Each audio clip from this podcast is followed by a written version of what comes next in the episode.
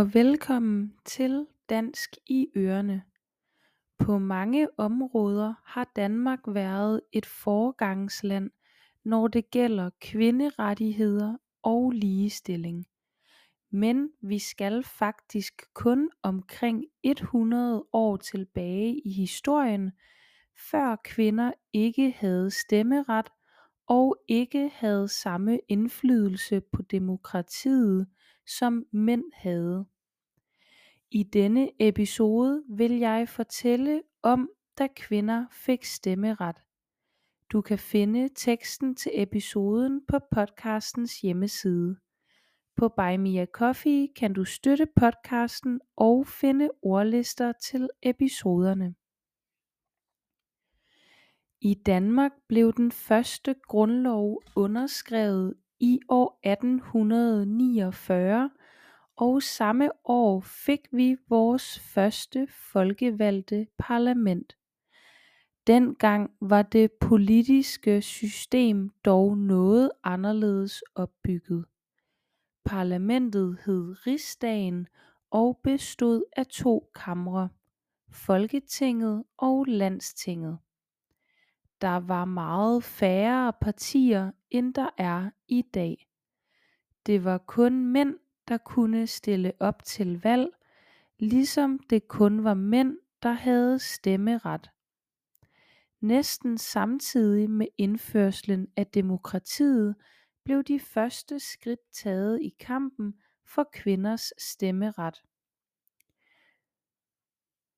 Nogle af de vigtigste stemmer i debatten var ægteparret Mathilde og Frederik Beyer, der generelt satte fokus på ligestilling.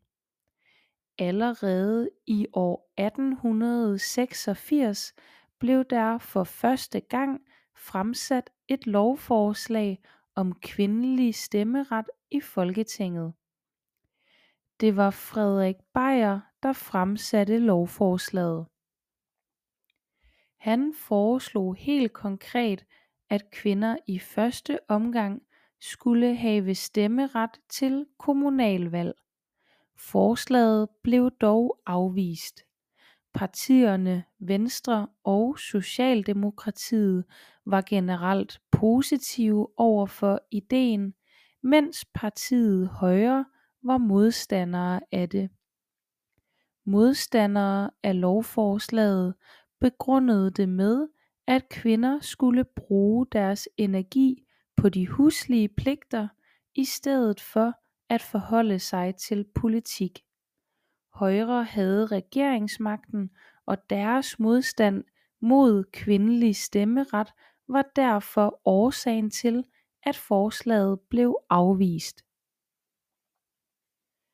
I slutningen af attenhundredetallet begyndte flere og flere kvinder at engagere sig i kampen for stemmeret. Der blev blandt andet stiftet flere foreninger, herunder Dansk Kvindesamfund og Kvindelig Fremskridtsforening. Her arbejdede kvinderne mere systematisk og organiseret for deres rettigheder. Både Venstre og Socialdemokratiet fremsatte flere gange nye lovforslag, men de blev hver gang afvist af Højre. I år nitten nul en blev der afholdt et meget historisk folketingsvalg. For første gang nogensinde tabte Højre nemlig regeringsmagten, og det blev i stedet Venstre, der skulle lede landet. Dette vigtige folketingsvalg bliver ofte omtalt som systemskiftet. Med Venstre som regeringsparti rykkede muligheden for kvindelig stemmeret pludselig meget tættere på. I år nitten nul otte lykkedes det endelig. Kvinderne fik både stemmeret til kommunalvalget, men også mulighed for at stille op til kommunalvalgene. Ved det efterfølgende kommunalvalg i år nitten nul ni benyttede ca. halvtreds procent af kvinderne sig af deres nye stemmeret. Hele et hundrede og syvogtyve kvinder blev valgt ind ved kommunalvalget i år nitten hundrede og ni, hvilket svarede til en komma tre procent af pladserne i byrådene. Både under og efter første verdenskrig kom ligestillingsspørgsmålet endnu en gang på dagsordenen. Kvinderne tog arbejde i industrien, imens mændene kæmpede ved fronten.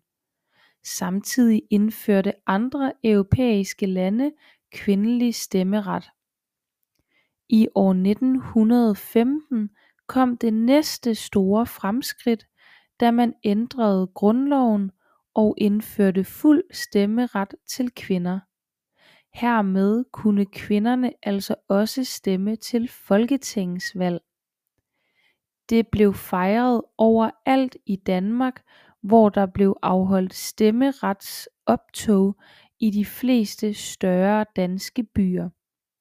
Ved stemmeretsoptoget i København var der tyve tusind deltagere, og optoget sluttede ved Amalienborg for at hylde kong Christian den tiende, der havde underskrevet den nye grundlov. Ved folketingsvalget i år nitten atten blev fire kvinder valgt ind i Folketinget. I år nitten fireogtyve blev Nina Bang den første kvindelige minister, da hun blev udpeget som undervisningsminister. Og i to tusind og elleve fik Danmark sin første kvindelige statsminister, nemlig Helle Thorning Schmidt fra Socialdemokratiet. Der gik altså næsten hundrede år fra kvinderne fik stemmeret, til vi fik en kvindelig statsminister. Det var alt for denne episode. Hvis du synes, denne episode var spændende, vil jeg også anbefale episode tyve, der handler om den danske grundlov og grundlovsdag. Tak fordi du lyttede med.